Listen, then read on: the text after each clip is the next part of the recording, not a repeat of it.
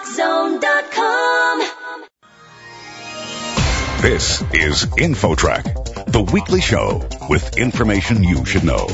Here's what's happening on this week's show. Just about everyone uses mobile phones these days. Some use them constantly. But some experts say health risks have been downplayed. We'll have the story. there is a doubled risk of malignant brain tumors in those people who use phones heavily for 10 years. Even for tobacco, you don't find evidence of an increased risk after 10 years. Then, America is truly addicted to energy. It fuels our nation and our economy. What can we do to save energy in our homes and businesses? there's often a three or four-fold difference between how much energy one building is consuming versus the other. Those two stories, and much more, are coming your way on this week's edition of InfoTrack. The show gets underway right after this.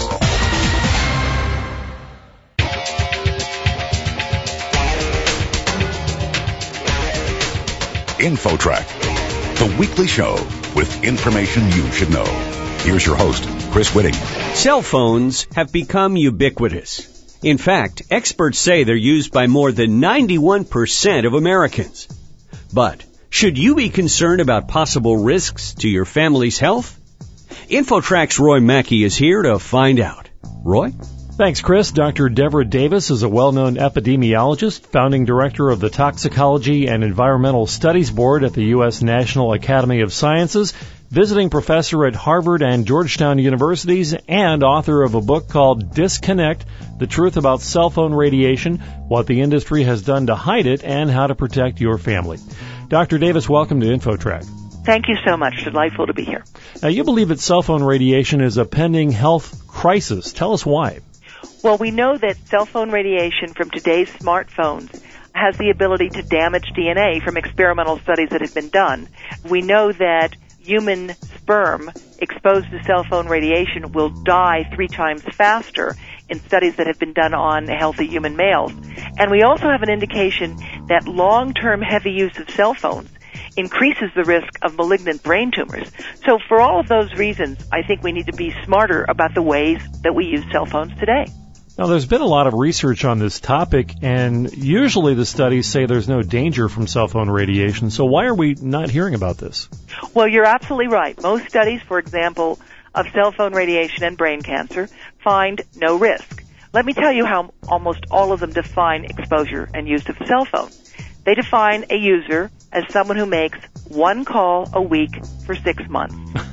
And then they average amount of use of a cell phone is about five or six years.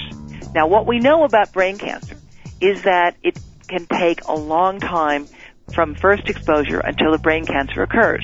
In fact, after the bombings that ended World War II in Japan, there was no increase in brain cancer 10 years after, 20 years after, 30 years after. The increase in brain cancer from the bombing of Japan showed up only 40 years later. Hmm. So the fact that all of the studies of brain cancer on average show no increased risk is what we would expect at this time. In fact, the World Health Organization Interphone study shows that while there's no overall risk, there is a doubled risk of malignant brain tumors in those people who use phones heavily for 10 years. Now, even for tobacco, you don't find evidence of an increased risk after 10 years. So we've got to think, I think, of cell phone radiation as a avoidable risk factor and we can do something about it right now. That's why I set up Environmental Health Trust to give your children, your teachers, parents, showing you simple things you can do to protect yourself from cell phone radiation. Is the greatest concern just when you're holding the phone to your head during a conversation, or should people think twice about keeping a phone in their pocket? The answer, unfortunately, is both.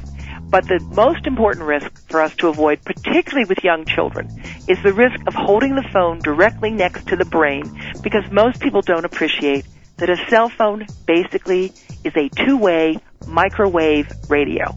It uses the same frequency as a microwave oven, although it's thousands of times weaker. But a microwave oven will boil a cup of water in two minutes with a thousand watts of power.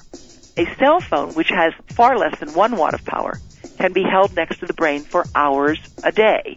And that's why we're very concerned about holding cell phones directly next to the brain. In fact, The Cleveland Clinic in the United States and a number of other major research institutions around the world have shown the following. Men who use cell phones heavily have half the sperm count of others.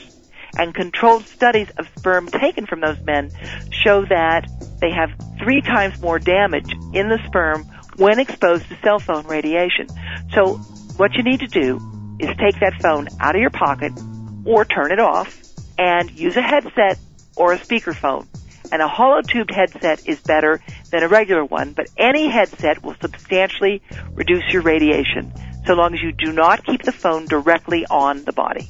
Now, what about these wireless Bluetooth headsets? They do allow you to keep the phone away from your head, but they themselves emit a radio signal, right? Yes, but they're thousands of times weaker. So Bluetooth works fine, but you don't want to keep any device like that on 24-7. And certainly we want to discourage everyone from sleeping with their phone under their pillow or young women who are athletes from putting the cell phone in their bra. Some people have no landline. They need to keep their cell phone on all the time. What distance is safe? I recommend that people go back to landlines wherever they can for two reasons. One is for security purposes. When the electricity goes out, your cordless phone, if you have one, will not work. But if you have a corded landline, it will work. And a cordless phone is like a cell phone in that it's emitting radiation all the time, although there are newer designs now that don't do that. The answer of a safe distance is probably a few inches.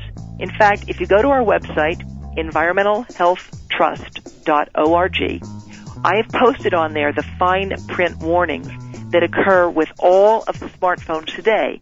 And what they say is avoid keeping the phone directly next to the body.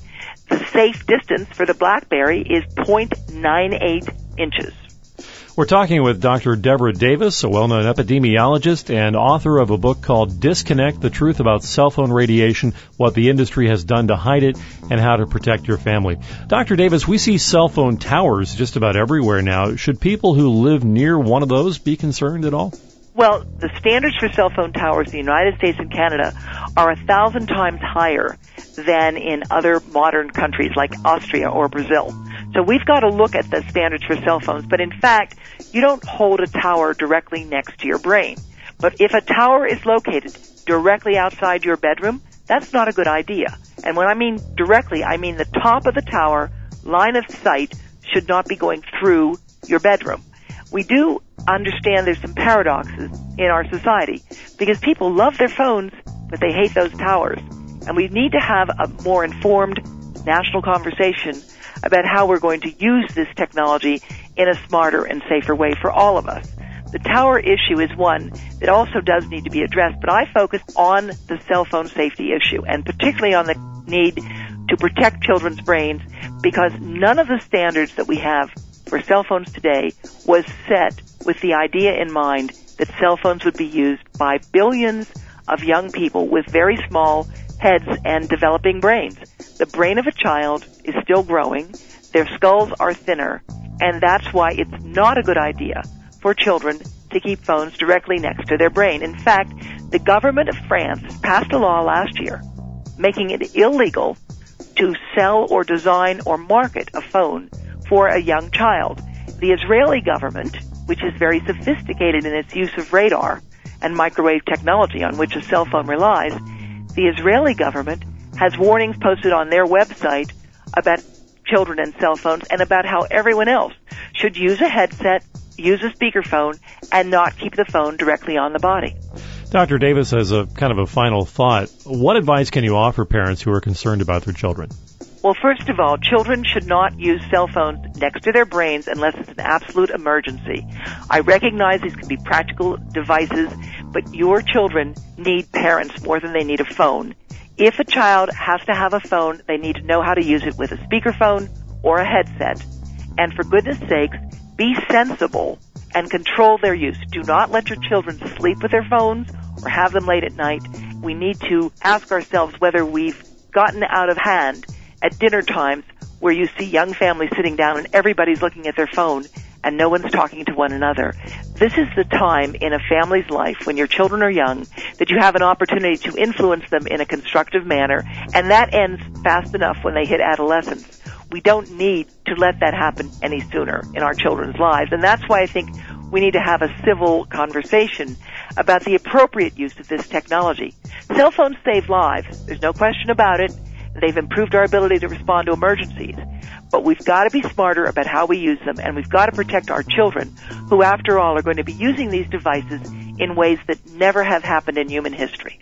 Dr. Devra Davis, epidemiologist and author of a book called Disconnect, The Truth About Cell Phone Radiation, What the Industry Has Done to Hide It, and How to Protect Your Family. Dr. Davis, give us your website one more time. EnvironmentalHealthTrust.org. Thank you very much for joining us on InfoTrack. Thank you. For InfoTrack, I'm Roy Mackey. Next, energy's critical to fuel our nation. What can you do to slash costs and start saving? The facts you need, straight ahead. You're listening to InfoTrack. More after this.